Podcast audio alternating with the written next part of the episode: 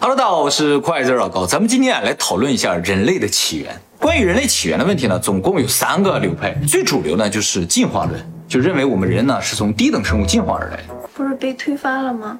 这个被我们频道推翻。那么第二个呢，就是外星生物创造论。那么第三个呢，就是历史最为悠久的神创论。咱们今天就讲神创论啊。那么神创论啊是从何而来的呢？我们就要提一下旧约圣经。旧约圣经的第一个卷轴呢，叫做创世纪。这个创世纪的最开始就写了我们这个世界以及人是怎么创造而来的啊。他说神呢用六天时间创造了世界万物，包括我们人。然后第七天呢，神就休息了，所以呢被称作安息日，也就是我们现在的礼拜天。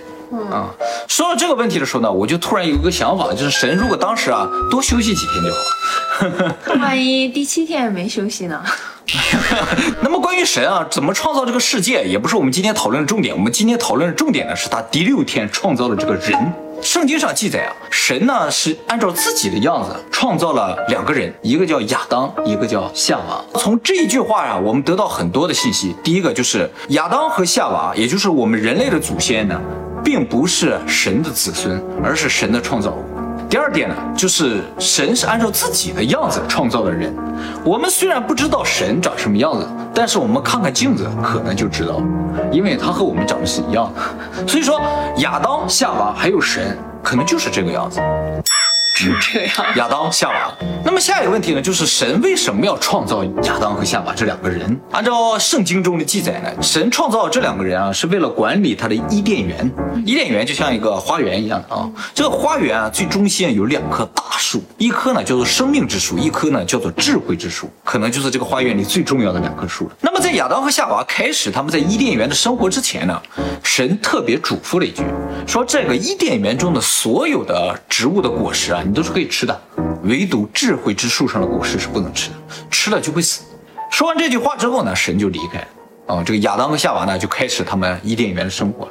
结果呢，有一天，一条蛇呢诱惑了这个夏娃，让夏娃呢吃了智慧之树上的果实。然后呢，这个夏娃呢又让亚当也吃了这个智慧之树上的果实。两个人呢就突然产生了智慧，他们突然觉得自己裸露的身体啊是非常不好意思的事情，于是呢就用无花果树的树叶遮挡住了身体。那么神呢很快就知道了这个事情，于是呢就非常的紧张，他怕什么呢？他怕这个亚当和夏娃吃掉生命之树上的果实，得到永生。于是呢就把他们两个人赶出了伊甸园。五岁就能抬头的观众啊，可能些许能感觉到一丝的诡异。让一个一般人，你要写人类的起源，你会去这样去描述人类的起源吗？其实啊，这个故事里边每一个细节都非常的重要。首先，他说人类获得智慧，为什么是用叶子挡住身体？他可以描绘智慧有各种各样的方式，比如说亚当和夏娃突然开始会算数了，这也是一种智慧嘛，是吧？哦，他为什么要说用叶子挡住身体呢？这个世界上穿衣服的只有人类，而且呢，是人类自古就是从最原始猴刚变成人的时候，如果进化论成立的话，就是猴刚变成人的时候，人首先做的第一件事情就是用什么东西挡住自己身体的隐私的部分。那么从这一点上来说，这个书中设置的这么一个桥段也是非常巧妙的。他没有用其他的方式来表示智慧，啊，我觉得啊，圣经这个作者啊是一个写书的高手啊。圣经的作者是吧？有有的有的啊，旧约圣经好像有几十位作者吧？多少年前啊？哎。这就是问题，就是说圣经这个故事从哪来的？圣经呢是神的故事，对呀。写圣经故事的人只是记录神的历史。像创世纪这个部分啊，是个叫摩西的人写的。摩西这个人呢，据传是在公元一二几几年的这么一个现实存在的人。他呢是犹太教中的一个著名的预言者。信神和宗教是两个概念，宗教是人创造的，神没有创造宗教。有些人啊，他不信神，他也是宗教，有信人的嘛。对，是不是啊？也可以形成宗教啊。我没有宗教，可是我信神。哎，对，这是完全 OK 的。好，除了这个无花果树叶的这个桥段之外，还有一个桥段非常精彩，就是他说有两棵树，一个生命之树上面的果实呢能得到永生，一个智慧之树上面的果实能得到智慧。神呢没有说这两棵树上的东西都不能吃，只说智慧之树上的果实不能吃。那么从表面上看来，就是神呢并不忌惮亚当和夏娃吃这个生命之树上的果实，也就是不忌惮他们获得永生。他唯一忌惮的就是他们两人获得智慧。获得智慧是一件多么恐怖的事情呢？如果又永生又智慧，他不就是神了？啊，对对对。所以说，理论上吃了智慧之树上的果实，有可能就能够威胁到神的存在。但是结果呢，人就吃了这个智慧之树上的果实，获得了智慧，就获得了和神一样的智慧。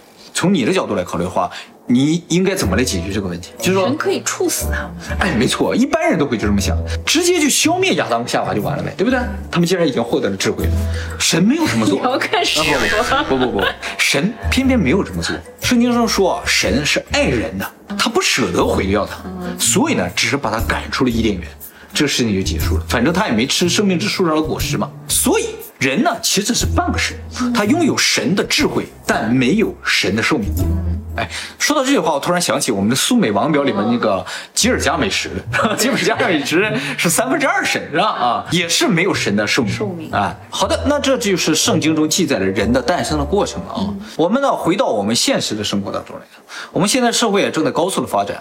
最近呢，有一个特别重要的词汇叫做人工智能，这在我们以前的影片也提到了啊，就说人工智能在不断的进步、不断的发展，速度越来越快。就让很多人呢感到非常的担忧，就说人工智能呢学习能力这么强，而且能做的事情呢似乎比人做的更好，那么它会不会威胁到人的存在呢？这时候呢就跳出来很多科技界的大咖们就说了，说大家不必担心，人工智能啊它终究不是智慧，它是通过大数据的学习呢，去进行一个最基本的逻辑判断而已，就是终究呢它是没有举一反三的能力的。这也就是智慧啊与这个大数据的人工智能之间的区别。人的学习不是通过大数据，人本身也没有能力学习大数据的啊。人呢就通过很小的实力呢就能够举一反三，啊，但是人工智能呢正好相反，它是从三导出一来。啊，就是你告诉他三件事，他就总结出来啊，这一件事情应该这么去做，是这样一个感觉啊。所以很多大咖们都说人工智能不足以为惧啊，但是仍然还是有很多人感到担忧的。为什么会感觉到担忧呢？是因为我们现在有些人觉得啊。啊，当然我也这么觉得，就是人类开发人工智能的过程，其实是对于智慧产生的一个探索过程。我们人类并不知道我们的智慧是如何产生的，我们和其他所有动物一样，都是有生命的。都是有基本欲望的，想吃东西啊，想睡觉。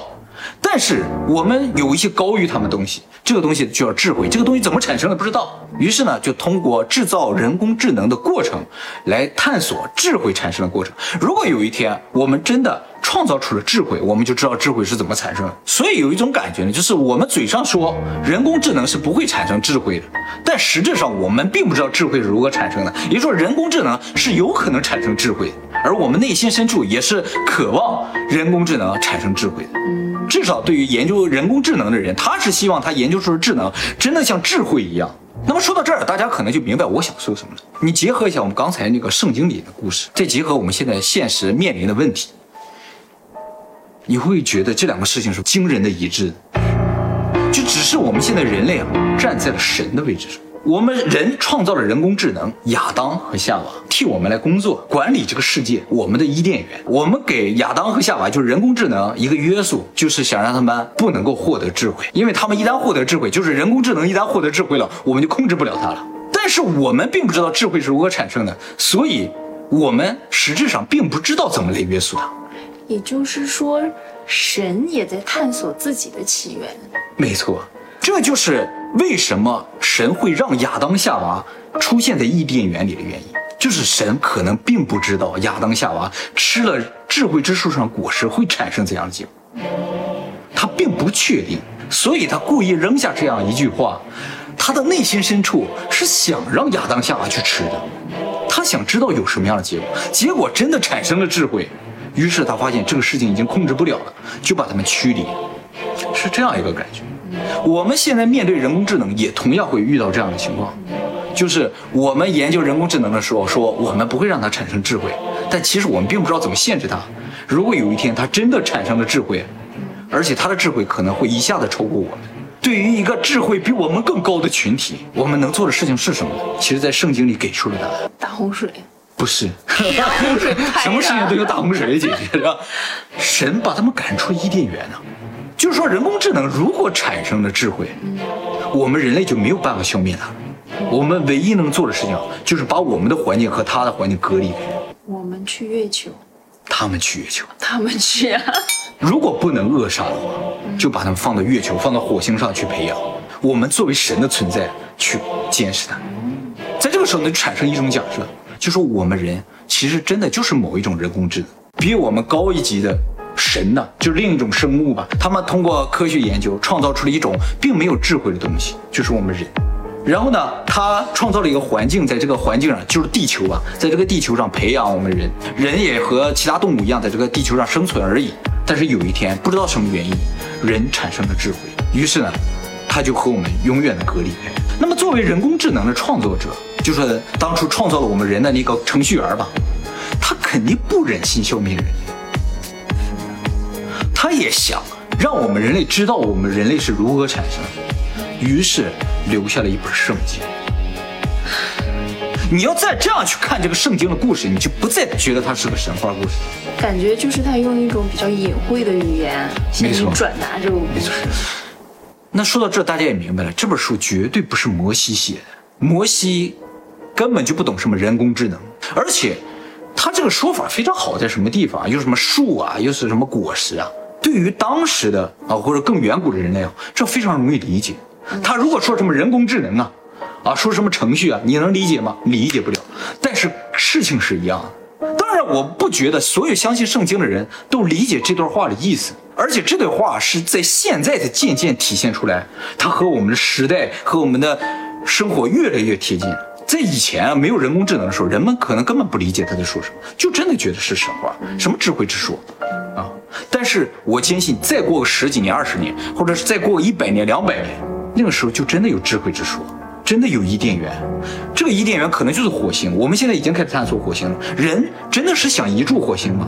不是这样的。他首先做的事情就是把他们创造的没有智慧的生命放到火星上进行培养、改造火星的环境，让它适宜生存。但是有一天，这个人工智能在火星上产生了智慧，人就无法再控制它了。那不跟那个预言说的差不多吗？巴巴万家说的那个预言是吧？当然了，说到这儿，我还要强调一点啊，神当初给我们赶出伊甸园的前提，他是不希望我们吃到生命之树的果实，就是说前提就是人不能够获得永生。人如果获得永生的话，就真的跟神一样了，神就无法再控制人了。那么我们如果创造了人工智能，有一天获得了智慧，我们做的事情不仅是要隔离它，还有一件非常重要的事情，就是给它注入生命。什么叫生命？就是生命的周期，它必须得有死的那一天。如果只是个机器人，就没有死的那一天。没错，神非常高明的，就是在我们人体内注入了生命，而人不知道为什么就必须得不停的繁衍。真的很奇怪，我一直都觉得很奇怪，人为什么会有生命？这些动物啊，就是为什么会有生命？这就是神给我们设下的枷锁，为了我们不能够超越到上一级成为神。可是，在很远古的时期，人就已经意识到这一点了，所以不停的在找长生不老的药。对，人已经意识到，就是说人如果得到永生，就将无敌了。嗯，所以在找这个东西，但都在地球上找。我们现在已经不在伊甸园里了，那棵树在伊甸园里。怪不得大家都想当宇航员。当然了哈，你再往下想，更有意思，就是我比如说我们创造了一种人工智能，我们给它注入了一个生命周期，它也要轮回，它要生死，它也要自己繁衍。那么它在火星上发展起来了，有一天它也会做一件事情，就是研究出它的下一级的人工智能。他们也会讨论这个问题，然后给它注入一个生命，把它再隔离到另一个地方。其实呢，这就是整个宇宙发展史，发展过来的历史，我们只是其中的一环。我们有可能都不是神创造的，是他创造的下一个链条的下一个链条的下一个链条对对对对对也就是说，创造我们的那伙人，可能是他有创造他们的那伙人。所以外星人有可能就是我们上级的几代人。对对对之类，而且这上级有没有分支也不知道。如果再过个十几二十年，嗯我们真研究出来了有智慧的 AI，真的送往外星球了，嗯，我们这影片就火了。别火。所以我们现在的当务之急呢，就是给我们的人工智能啊加上一个加速。我们不能在它的智慧上加上加速，因为我们并不知道智慧怎么产生，我们只能在它的生命上加一个加速。必须比我们短啊！就像我们上级把我们设的一百年的话，就是比他们要短了。他们肯定活了很久，不然的话，我们人就创造出神了。也是神创论的，也是神创论，创神论，创神论了这边。